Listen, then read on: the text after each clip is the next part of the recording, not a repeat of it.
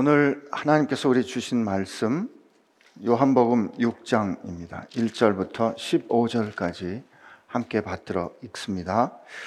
그 후에 예수께서 디베레의 갈릴리 바다 건너편으로 가심에 큰 무리가 따르니 이는 병자들에게 행하시는 표적을 보았음이로라. 예수께서 산에 오르사 제자들과 함께 거기 앉으시니 마침 유대인의 명절인 유월절이 가까운지라. 예수께서 눈을 들어 큰 무리가 자기에게로 오는 것을 보시고 빌립에게 이르시되 우리가 어디서 떡을 사서 이 사람들을 먹이겠느냐 하시니, 이렇게 말씀하심은 친히 어떻게 하실지를 아시고 빌립을 시험하고자 하심이라. 빌립이 대답하되 각 사람으로 조금씩 받게 할지라도 200데나리온의 떡이 부족하리이다. 제자 중 하나 곧 시몬 베드로의 형제 안드레가 예수께 여짜오되 여기 한 아이가 있어 보리떡 5개와 물고기 2마리를 가지고 있나이다. 그러나 그것이 이 많은 사람에게 얼마나 되겠사옵나이까? 예수께서 이르시되 이 사람들로 앉게 하라 하시니 그곳에 잔디가 많은지라. 사람들이 앉으니 수가 5,000명쯤 되더라. 예수께서 떡을 가져 축사하신 후에 앉아있는 자들에게 나눠주시고 물고기도 그렇게 그들의 원대로 주시니라. 그들이 배부른 후에 예수께서 제자들에게 이르시되 남은 조각을 거두고 버리는 것이 없게 하라 하심으로, 이에 거두니 보리떡 5개로 남은 조각이 12바구니에 찼더라. 그 사람들이 예수께서 행하신 이 표적을 보고 말하되 이는 참으로 세상에 오실 그 선지자라 하더라. 그러므로 예수께서 그들이 와서 자기를 억지로 붙들어 임금으로 삼으려는 줄 아시고 다시 혼자 산으로 떠나가시니라. 아멘. 하나님 아버지, 감사합니다. 저희의 형편과 상황을 잘 아시고 우리가 뒤로 도망가려고 할 때 말씀으로 그 상황 앞에 담대히 마주서게 하시고, 손을 붙들어 우리의 손으로 그 상황 끌어안을 수 있게 하시고, 아버지께서 하신 일 우리더러 야, 이 일 네가 다 했구나 칭찬하시는 은혜 오늘 보게 하시니 감사합니다. 하나님, 복잡하고 분주한 생각들 다 꺼주시고 오직 한 가지로 하나님 무릎 앞에서, 주님 보좌 앞에서 주의 말씀 듣게 하여 주옵소서. 예수님의 이름으로 기도합니다. 아멘. 복음서 말씀은 예수님께서 사시고 또 행하시고 들려주셨던 그런 일들을 증언하는 아주 독특한, 뭐랄까요? 책입니다. 장르라고도 말할 수 있죠. 이제 오늘 우리가 읽었던 이 말씀, 우리 흔히 뭐라고 말합니까? 오병이어의 기적이다. 보리떡 5개와 물고기 2마리의 기적이다. 성경 복음서에 있는 기적들은 어느 책에는 증언되고 어느 책에는 증언되지 않는 그런 기적들이 많이 있는데, 오직 유일하게 이 오병이어의 기적만이 공관복음, 같은 관점으로 바라본다. 실제로 뭐 꼭 같은가 싶지만 그게 마태, 마가, 누가 이렇게 요 세 복음서를 합쳐서 공관복음이라 그러고, 그 다음에 요한복음, 이렇게 4복음서를 나눕니다. 근데 이 오병이어의 기적은 이 4복음서에 전부 증언되어 있어요. 그러니까 사도들이 혹은 그 복음서를 증언한 마가복음의 증언은 크게 이제 베드로의 기억과 베드로의 증언에 기대고 있는데, 이 복음서를 증언한 기자들이 공통적으로 모두가 다 이 오병이어의 기적을 말하고 있다는 사실은 이게 그만큼 중요하다 그런 뜻이에요. 오늘 읽은 이 기적을 이해하기 위해서는 이 기적이 일어난 상황을 우리가 아는 것이 필요한데요, 어떤 일과 그때 주고받았던 말과 결정들이 어떤 의미를 가지는가는 그 말과 결정들이 이루어진 맥락, 상황, 어떤 상황 가운데 일어났나 영어 단어를 쓴다 그러면 컨텍스트가 중요하다 그러죠. 그래서 공관복음서를 보면 이 상황이 어떤 상황이었냐면 누가복음의 그 긴장이 아주 잘 드러나 있는데 누가복음 9장에 이 오병이어의 사건이 기록되어 있거든요. 근데 9장 1절부터 6절까지를 보면 예수님께서 제자들을 보내십니다. 하나님 나라를 선포하고 병자를 고치고 복음을 가르치라는 사명, 예수님께서 하신 일을 이제 제자들로 하여금 하라고 위임하시고 내보내시는 거예요. 그리고 그들이 돌아오는데 9장 1절부터 6절 다음에 이제 세례 요한이 감옥에 갇히는 거에 대한 증언이 있고 난 다음에 9장 10절에 제자들이 돌아옵니다. 제자들이 참 수고를 많이 했어요. 그리고 같이 이 일에 대하여 기록되어 있는 마태복음 14장 혹은 마가복음 6장이 되어 있는데 제자들이 돌아와서 예수님께 보고를 하는 그 장면을 사람들이 보고 그들이 또 막 몰려오기 시작합니다. 그러니까 얼마나 사람들이 몰려오고 그 사람들을 응대하고 처리하는 게 바쁜지 식사할 겨를이 없더라. 밥 먹을 틈도 없이 바쁜 거예요. 그럴 때 예수님이 수고 많았다. 우리 좀 한적한 곳에 가서 쉬자. 그래서 한적한 곳에 가서 쉬려고 배를 타고 건너편으로 가는 상황. 지금 예수님께서 사역을 보냈다가 돌아와서 야, 수고 많았다. 그러니 우리 좀 한적한 곳에 가서 쉬자. 이게 뭐 하자는 거예요? 우리 학생들 말로 MT 가자. 우리 좀 가서 수련회 하자. 그게 그래서 리트리트 한다는 말이 그런 뜻이에요. 리트리트 한다는 말은 수련, 이렇게 뭐 이런 의미가 있는데 그 자체는 또 퇴각한다는 뜻이 있습니다. 일상의 삶에서 내가 했던 일에서 그 뜨끈뜨끈한 엔진을 좀 식히기 위해서 잠깐 뒤로 물러서 좀 한가한 시간을 가지는, 그래서 한적한 곳에 가서 쉬자. 이게 첫 번째예요.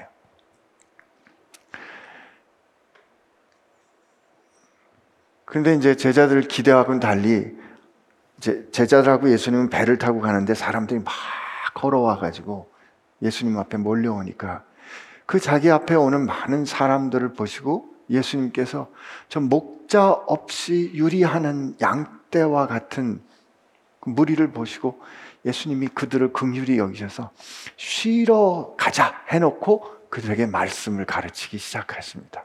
그렇게 말씀을 가르치시기 시작했는데 날이 저물어 저녁이 된 거예요. 이게 한 상황이고 요한이 증언해 주는 요 일이 일어난 그때는 마침 유월절 즈음이었다 이렇게 말합니다.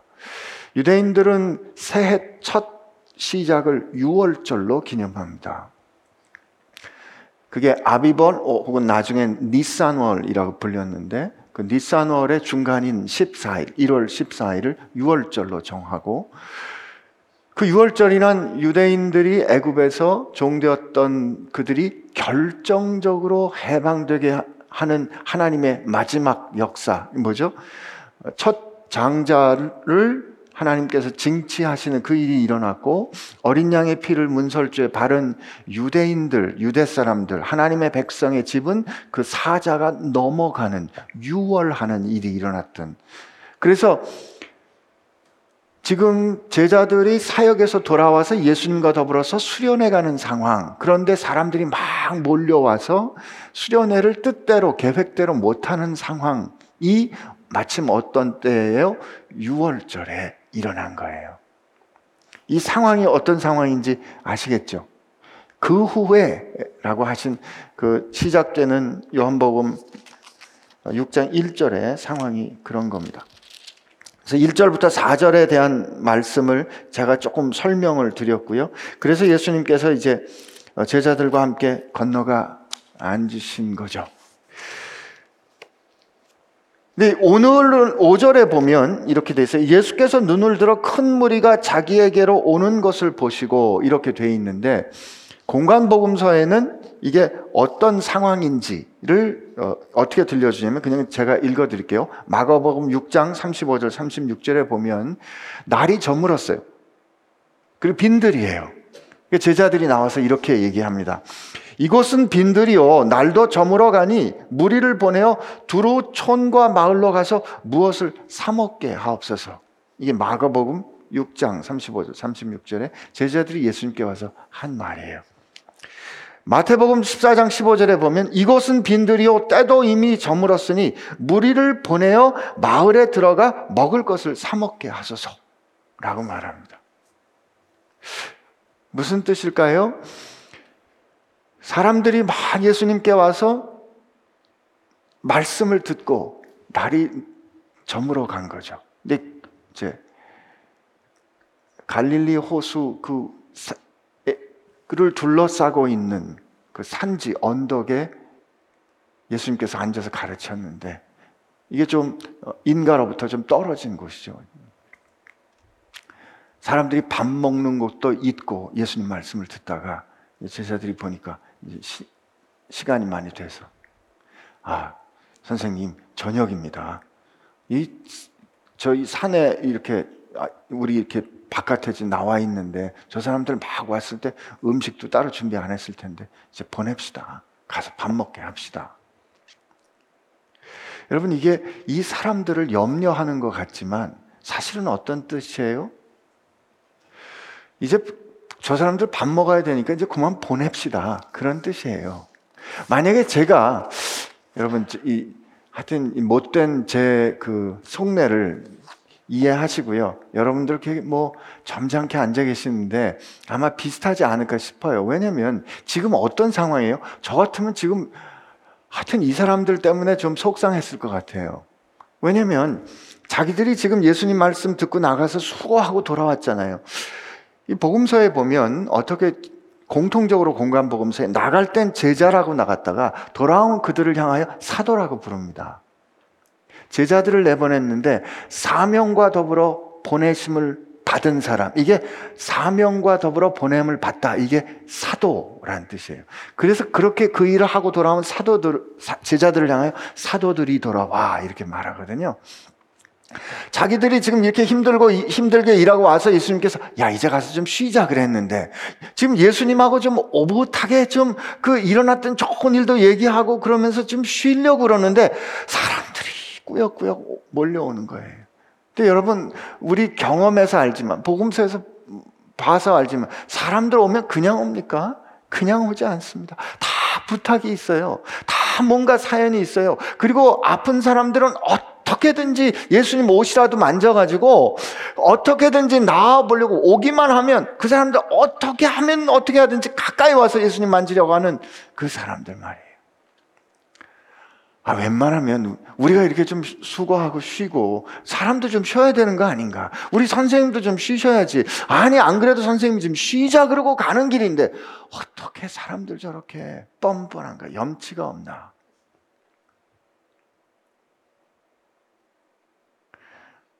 우리 목사님 좀 쉬셔야 하는데 꼭 저렇게 와가지고 예배 끝나자마자 그냥 무슨 꼭 자기만 할 말이 있나 이런 생각이 좀 드는 거죠.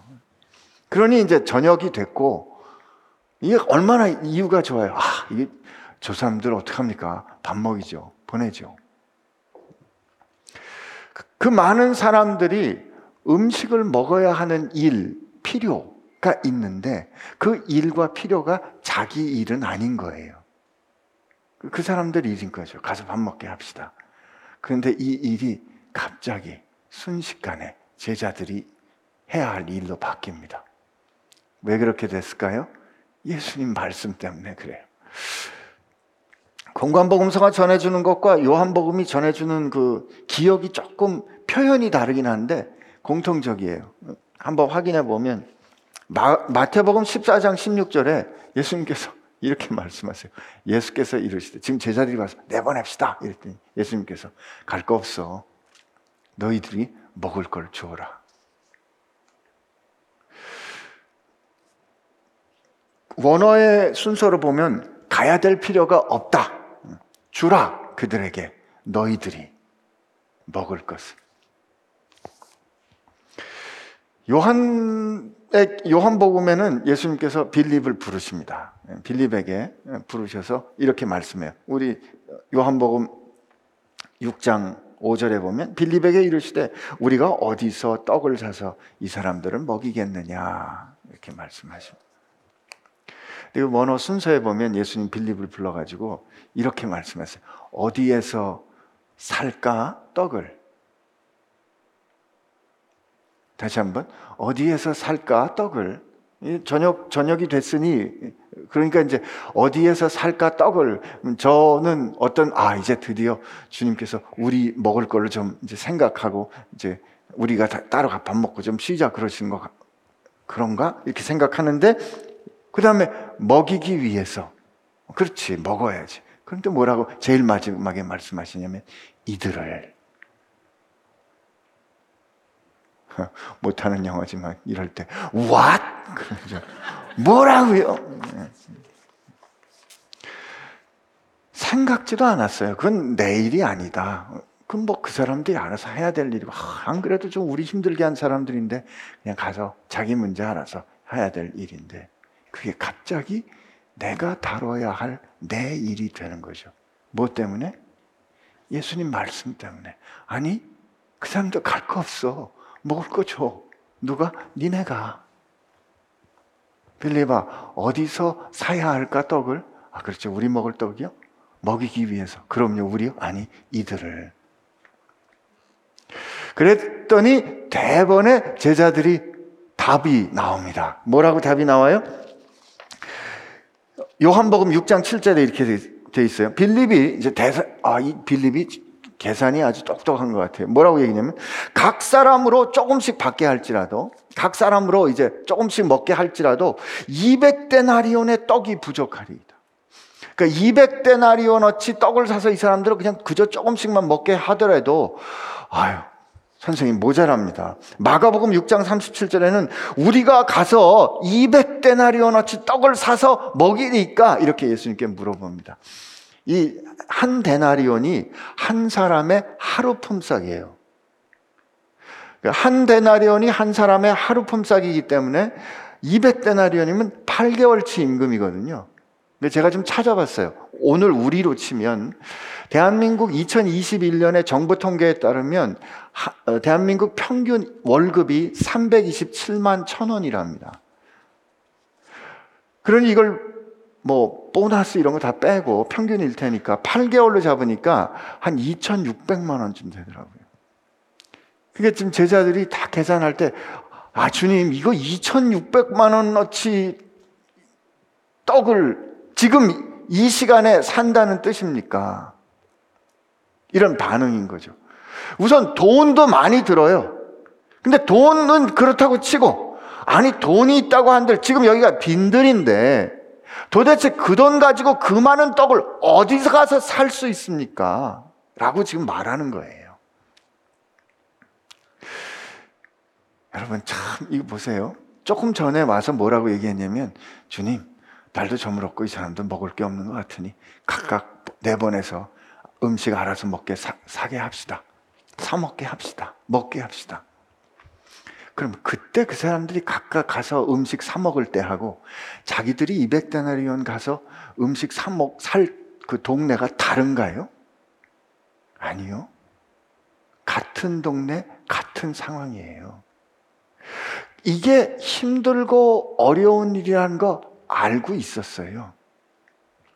그런데 내 일이 아니라고 생각하니까 좀 힘든 건 알겠는데 어떻게든지 가서 좀 사 드세요. 사 먹게 하시죠.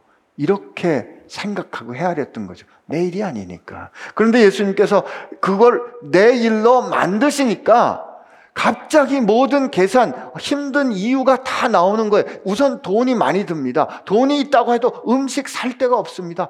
주님, 지금 상황이 아주 힘든 상황이에요. 만약에 이들이 진정으로 그 많은 사람들을 좀 염려하고 공감 한다면 이 염려를 미리 했어야죠. 주님, 이 저녁이 돼서 이 사람들 많이 먹여야 되는데 조금씩만 먹인다 그래도 돈이 엄청 들 것 같습니다. 그래도 돈이 있는다고 해도 이 사람들 음식 가서 살 때가 만만치 않은데 어떡할까요, 주님? 빨리 좀 내보내야 되지 않을까요? 이렇게 말했어야 하는 거죠. 주님께서 제자들에게 주셨던 이 한마디가 이 상황을 어떻게 보고 있었는지, 그리고 이 상황이 얼마나 어려운지를 그냥 확 드러내는 거죠. 우리도 마찬가지예요. 이게 교회와 성도에게 늘 일어나는 일입니다. 여러분과 제게 늘 일어나는 일이에요. 세상에 어려운 일, 가정에 혹은 내 직장에, 내 친구들에게 어려운 일이 일어나는데 그거 그냥 내일 아니라고 생각하는데 자꾸 마음에 걸리고 자꾸 그 일을 위해서 마음이 쓰이고 돈도 나누고 하는 일들을 하게 될 때가 있거든요. 옆에서 심지어 말리기까지 해요. 뭐야, 당신이 뭔데 그렇게 왜 넌 오지랖이야. 이럴 수 있는 일이 있거든요. 여러분, 그때 우리 한번 주님 앞에 여쭤봐야 합니다. 주님, 지금 제게 말씀하시는 건가요? 갈 거 없어. 네가 좀 줘봐. 그때 그 생각이 든다면 이게 우리 성도에게 일어나는 현실로 인정하시고, 그럼 거기서 한번 이제 찾아봐야 되는 거죠.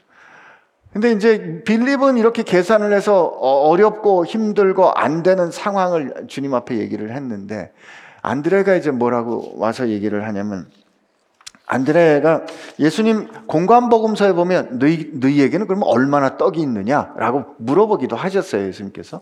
그래서 이제 안드레가 보면 6.9절에 여기 한 아이가 있어 보리떡 5개와 물고기 2마리를 가지고 있나이다. 그 아이가 먹을 자기 도시락 같은 거죠, 그죠? 여기 아이가 자기 먹으려고 갖고 있는 보리떡 5개와 물고기 2마리가 있는데요. 그러나, 그 마지막 말을 보세요. 그러나 그것이 이 많은 사람들에게 얼마나 되겠습니까? 주님 떡이 있는지 찾아보라고 해서 찾아봤는데, 이게 애가 먹을 한 끼 식사입니다. 이거 가지고 어떻게 할까요? 이겁니다. 빌립은 돈이 많이 들 거고 돈이 있어도 찾기 어려우니 주님 어떻게 하면 좋습니까? 그런데 그럼에도 불구하고 안드레는 누군가에게 가서 음식을 찾아왔으니 안드레가 좀 낫다. 여러분, 이렇게 판단하지 마시기 바랍니다. 안드레가 뭐라 그랬냐면, 아이고 주님, 이거 택도 없지 않습니까? 똑같아요. 왜 똑같으냐? 주님이 행하신 사의를 그들은 몰랐기 때문에 그래요. 그건 우리도 마찬가지입니다. 우리 능력과 우리 관점으로 상황을 보면 그냥 딱 안 될 수밖에 없어요. 빈들에서는. 주님이 너 가진 게 뭐가 있어? 가진 걸 살펴보니까 이 한 줌 가진 거 가지고는 내가 다뤄야 할, 내가 해결해야 할 문제의 크기, 그 무게, 버거움을 생각해보면 그건 도저히 말이 안 되는 거예요. 주님, 여기 이게 뭐 있긴 한데 이거 어떻게 하면 좋을까요? 이거 택도 안 됩니다.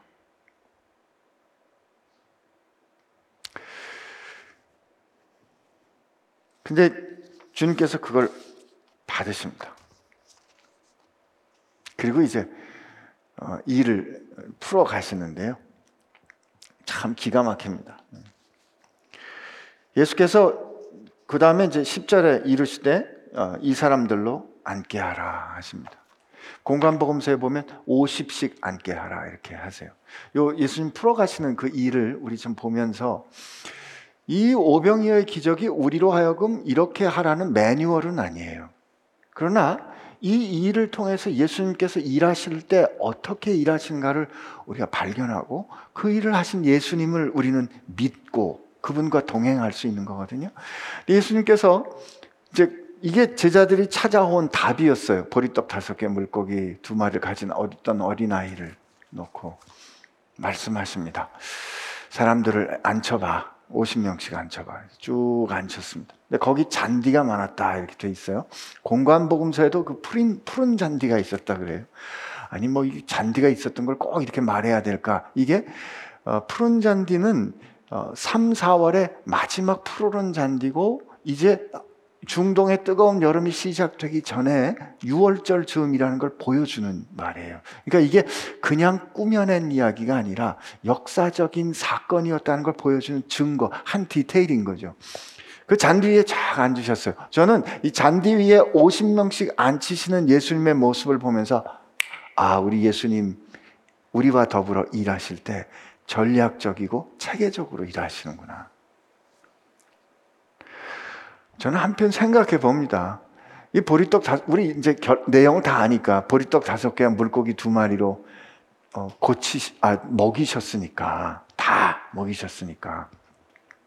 아니, 그렇게 먹이실 것 같으면 예수님께서 이 사람들 쫙 바라보시면서 그냥, 아, 이게 잘 안 되네, 배불러져라, 그래도 될 일이에요. 안 그래요? 어차피 기적인데 힘들고 걱정시킬 이유가 없어요. 주님, 사람들 이렇게 많은데 큰일 났습니다. 이게 내보냅시다. 우리 감당 못합니다. 갈 거 없어. 내가 알아서 할게. 배불러져라. 사람들이, 아이고 배불러, 이러면 얼마나 좋겠어요. 근데 그렇게 안 하시는 거죠. 그리고 실제로 일을 시키시는데 50명씩 앉히라고 하십니다. 하나님의 놀라운 역사를 이루시는데 사람이 행해야 할 지혜, 전략을 쓰신다. 전 그렇게 느꼈어요. 잘 앉히십니다. 그리고 예수님께서 그 어린아이의 물고기를 받으십니다. 그 예수님이, 여기 보면 이렇게 돼 있어요. 예수께서 떡을 가져 축사하신 후에, 50명씩 쭉 앉히고 보니까 남자만 쭉 한 5,000명 되는 게 이제 파악이 됐어요. 필요가 나온 거죠.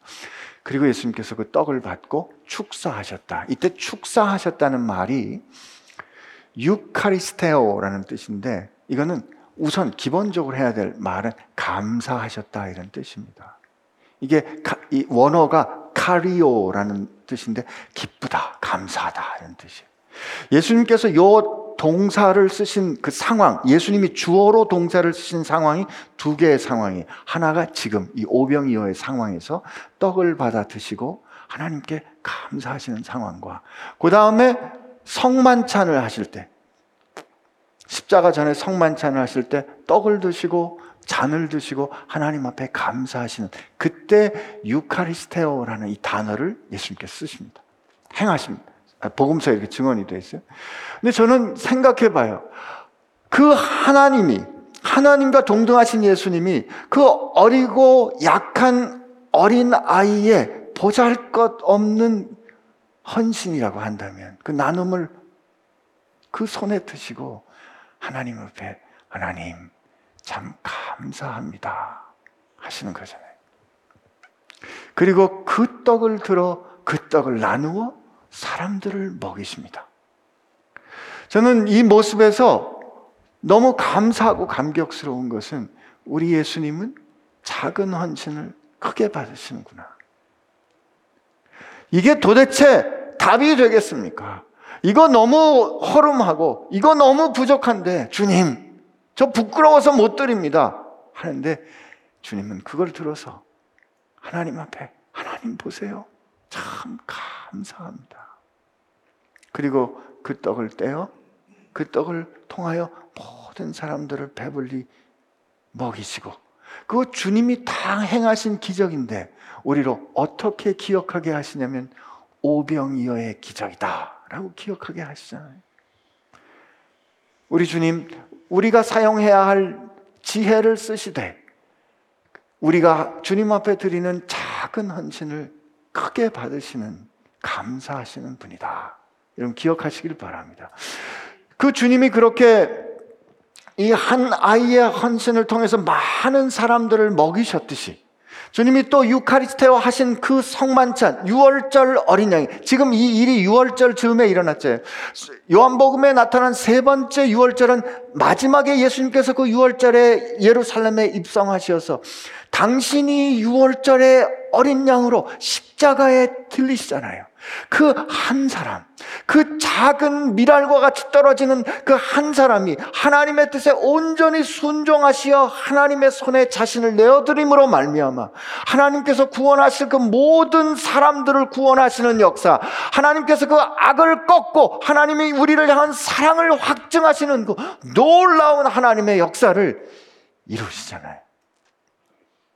주님이 하시는, 주님께서 유카리스테오 하셨다는 이 보리떡 5개와 물고기 2마리, 하나님 손에 올려드린 이 어린 아이와 같은 작은 헌신, 그리고 하나님의 뜻과 경륜에 자기의 삶을 온전히 드린 한 인간으로서의 예수님의 헌신은 어쩌면 공명하는 게 있는 거예요. 그래서 우리가 헬라말로 성만찬을 유카리스트라고 말하기도 합니다. 주님은 전략적으로 일하시지만 작은 헌신을 크게 받으시는 분이다. 그래서 주님께서 우리에게 물어보실 때, 너 뭐 좀 있어? 그럴 때 여러분 망설이지 말고 주님께 드리시기를 바랍니다. 근데 그렇게 정말 너무도 작은 헌신을 들어서 사람들에게 떡을 떼어, 공간 복음하고 같이 보면 떡을 떼어 제자들에게 주면 제자들은 그것을 다시 가져 나눠주고 원하는 만큼 줬어요. 아, 하나님이 하시는 역사는 만족함이 있구나. 주님이 우리에게 베풀어 주신 것은 충만함, 충족함이 있구나. 사람들이 배불리 먹었다는 거예요. 근데 저는 요 대목에서 배불리 먹은 그거를 왜 주님은 하필이면 제자들에게 그걸 나눠주셔가지고 제자들로 하여금 그걸 또 그 수고롭게 나누게 하셨을까? 어차피 기적인데, 아까 말씀드린 것처럼 감사하신 다음에 딱 하면 그냥 샥 빵들이 날아가가지고 옆에 딱 떨어지면 얼마나 좋을까? 그런데 그 일을 굳이 왜 제자들에게 참여시키는 것일까? 여러분 한번 생각해 보세요. 여러분들이 빌립이었다면, 안드레였다면, 베드로였다면 얼마나 신났겠어요. 예? 그냥 막 좀 더 주세요. 그러면 주고 났는데 있어. 더 주세요. 주고 났는데 있어. 떨어지질 않아. 그 일에 내가 참여한 거잖아요. 그 영광스러운, 그 놀라운 역사, 그 하나님의 영광이 드러나는 일에 내가 참여하게 된 거잖아요. 여러분과 저도 마찬가지예요.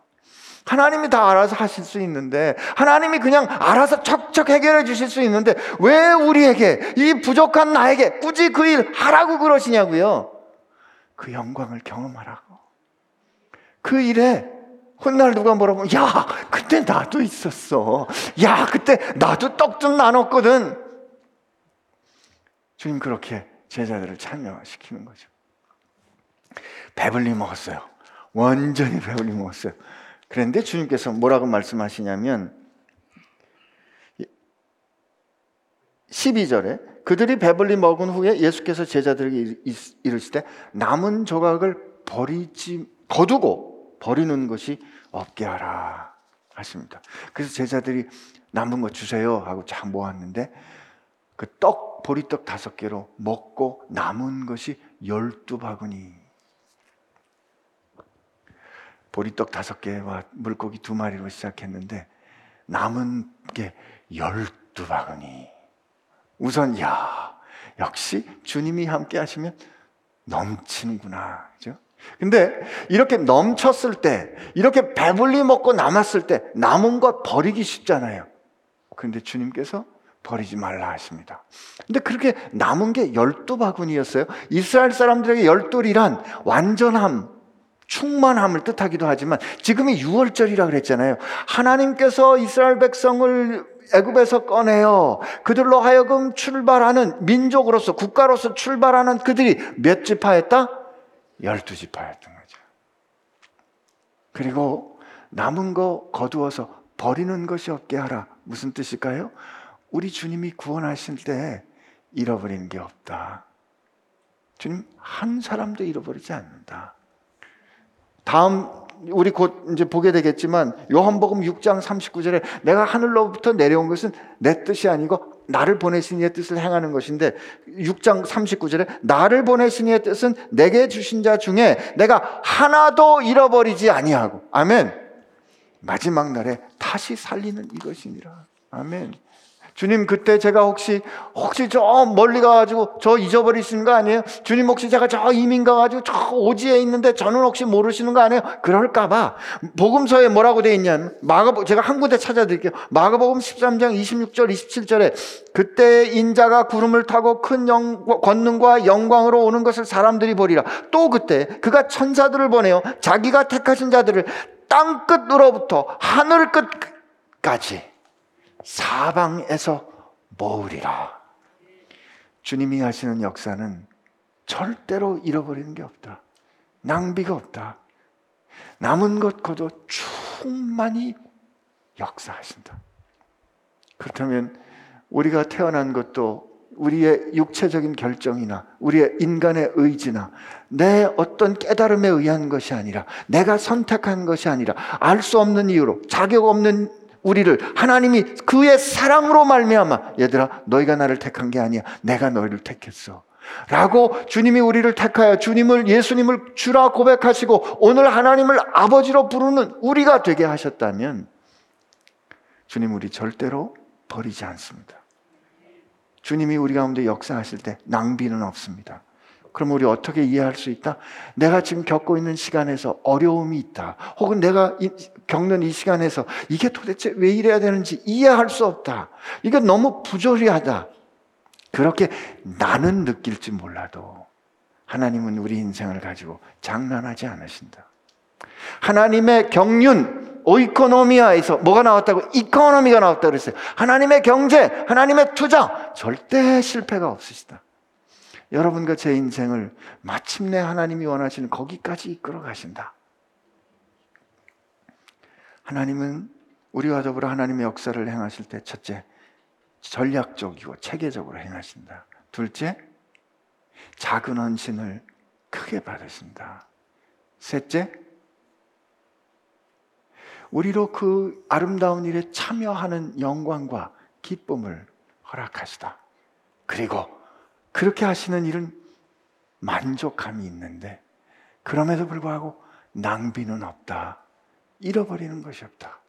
이렇게 행하신 분이 우리가 믿고 신뢰하는 주님이에요. 그리고 우리로 하여금 저 해결할 수 없는 일, 저 엄청난 일, 그 부담스러운 상황에 대해서 네가 좀 해봐 라고 말씀하시는 분이에요. 그리고 너 가진 게 뭐야? 라고 찾으실 때 우리가 드리는 그 허접한 거를 듣고 감사하시는 그분이라고요. 여러분, 이 오병이어의 상황은 여러분의 인생에 그냥 똑같이 그대로 재현되진 않습니다. 그러나 우리의 다른 상황과 형편 가운데 그 문제를 다루도록 이끌어 가시는 주님은 동일하신 분이에요. 그러니까 그분이 자꾸 물으실 때 염려하지 말고 있는 거 그냥 탈탈 털어가지고, 주님 요겁니다. 그리고 기대하세요. 기대하시라. 야, 이게 어떻게 그 충만한 12바구니가 될까? 사람들이 이 일을 겪고 나니까 그냥 먹을 게 전혀 없었는데 하늘로부터 음식이 떨어진 거잖아요. 그리고 지금이 6월절이었어요. 그리고 12바구니가 됐어요. 이 모든 상황과, 그리고 예수님께서 행하시는 것과, 그리고 일어나고 있는 모든 일들이 뭐로 생각이 돼요?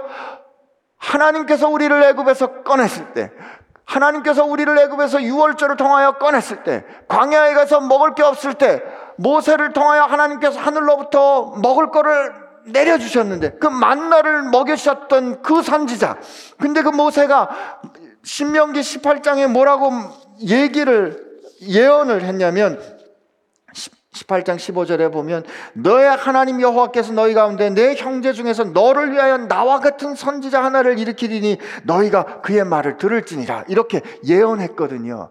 이들은 그 모세와 같은 그 선지자란, 자기들을 애굽에서 하나님께서 모세를 통하여 해방하시고 구원하셨듯이 지금 자기들을 속박하고 있는 로마로부터 자기들을 구원해 줄 그 메시아, 그걸 그 선지자라고 기다리고 있었어요. 그러니 예수님께서 행하신 이 모든 일을 경험한 사람들이 예수님을 뭐라고, 이는 참으로 세상에 오실 그 선지자로다 라고 하고서 예수님을 억지로 모셔다가 임금으로 삼으려 그럽니다. 야, 됐다, 됐어 이제. 근데요, 그 상황이 되니까 제자들은 얼마나 신이 났을까요? 야, 드디어 내가 이제 내무부 장관, 뭐 국무총리쯤 하나보다. 근데 예수님께서 제자들을 빨리 배를 태워 보내십니다. 얘들아, 하나님의 나라는 이렇게 오지 않아. 내보내십니다. 그리고 사람들을 예수님께서 다 내보내시고 예수님은 홀로 떠나 산으로 가십니다. 이때 떠나다는 게 플랫, 날아가듯이 빠르게 산으로 가 기도하십니다. 하나님 앞에 독대하시고 하나님의 뜻을 다시 한번 확인하는 것입니다. 우리 마치면서 예수님께서 이 일을 쭉 시작하실 때 빌립 6절에 보니까 빌립을 시험하시려고 이렇게 했다는 거예요. 빌립을 시험하시려고. 6절에 보면 이렇게 말씀하시면 친히 어떻게 하실지를 아시고 빌립을 시험하시고자 합니다. 이 빌립을 시험하다, 이게 예수님께서 사단에서 시험을 받다는 그 단어와 같거든요. 아니, 어차피 이렇게 하실 거면 처음부터 이렇게 하시지 왜 이렇게 하실까? 근데 예수님께서 그 앞에 빌립을 시험하시고자 함이라 하는 그 앞에 뭐라고, 이니 예수님께서 친히 6절에 친히 어떻게 하실지를 아시고, 이 말은 무슨 뜻이냐면 우리 예수님은 계획이 있다. 근데요, 예수님께서 이렇게 빌립에게 물어보시지 않으면 진지하게 심각하게 고민하도록 우리를 챌린지하지 않으시면 예수님께서 하시는 일에 대해서 우리가 고민하지 않는다고요. 이때 시험은 예수님께서 정답을 쫙 이렇게 감춰두신 다음에 너 어디 한번 맞춰봐, 그렇게 시험하시는 게 아니에요. 예수님에겐 계획이 있어요. 그러나 이때 빌립으로 하여금 시험하시는, 빌립아, 어디에서 떡을 살까? 어디에서 사야 할까? 떡을 먹일 수 있도록 너희들이 아니고 그들을, 갈 거 없어? 너희가 먹을 걸 줘 하고 그들을 시험하시는 것은 그들로 하여금 이 상황 속에 이 많은 사람들, 목자 없는 양같이 도탄에 빠져 유리하는 사람들의 삶의 문제가, 아, 그건 제 문제 아니에요, 그들의 문제예요 라고 생각하는 그 상황의 헤아림을 바꾸어 이 상황 가운데 우리가 어떻게 하면 하나님의 나라와 의를 구할 수 있을까를 고민하도록 만드시는 게 우리를 시험하시는 거예요. 우리가 대답해야 되는 인생의 문제 앞에서 하나님의 나라를 구한다? 하나님의 통치를 여쭙는 거예요. 하나님의 의는 뭘까요? 하나님의 의는 우리와 하나님과의 관계를 뜻해요. 우리가 하나님과의 관계, 즉 아버지의 자녀답게, 하나님을 아버지로 부르는 자녀답게 세상에서 어떻게 그 하나님의 뜻을 드러낼 수 있도록 우리가 순종하고 생각하고 고민하고 말하고 결정할 수 있을까? 그거를 확인하기 위해서 우리에게 이런 질문을 하시는 거라고요. 하나님의 뜻을 구하는 것은, 하나님께서 우리에게 원하는 것은 앞에 될 일을 감춰놓고 그걸 어디 한번 맞춰봐 하는 것이 아니라 우리에게 이미 가르쳐 주신 우리 말씀과 우리에게 이미 확인해 주신 그 사실, 너는 무엇을 먹을까 입을까를 염려하는 이방 사람이 아니야. 그들은 하나님을 아버지라고 못 불러. 그러나 너는 입히시고 먹이시는 그 하나님, 이 모든 것을 가능하게 하시는 그 하나님을 아버지라고 부르는 자식이잖아. 그러니까 이 문제 앞에서 자식답게 하나님의 통치가 어떻게 이루어질지를 고민해봐 라고 우리에게 기회를 주시는 게 시험하시는 겁니다. 우리 인생에 대답해야 될 여러 가지 일들이 있고 그 중요한 대답을 해야 할 때가 하필 빈들일 때가 있을 거예요. 가진 것도 별로 없고. 그때 오늘 우리가 부를 찬송, 아까 부른 찬송, 그때 우리가 지혜로워야 됩니다. 아, 지금이 하나님의 때구나. 지금이 나와 더불어 일하신 하나님의 때구나. 그때 하나님의 뜻 순종하는 저와 여러분 되기를 축복합니다. 같이 기도하겠습니다. 하나님 아버지, 감사합니다. 언제나 기억하고 언제나 말씀을 들어도 신나는 사건, 오병이어의 사건을 다시 한번 기억했습니다. 하나님, 다시 한번 들을 때 하나님, 제 인생이 보잘것없을지라도 주님 손에 들리우는 오병이어와 같은 인생 헌신되게 하여 주옵소서. 살아낼 우리의 삶이 그렇게 되기를 소원하오며 예수님의 이름으로 기도합니다. 아멘.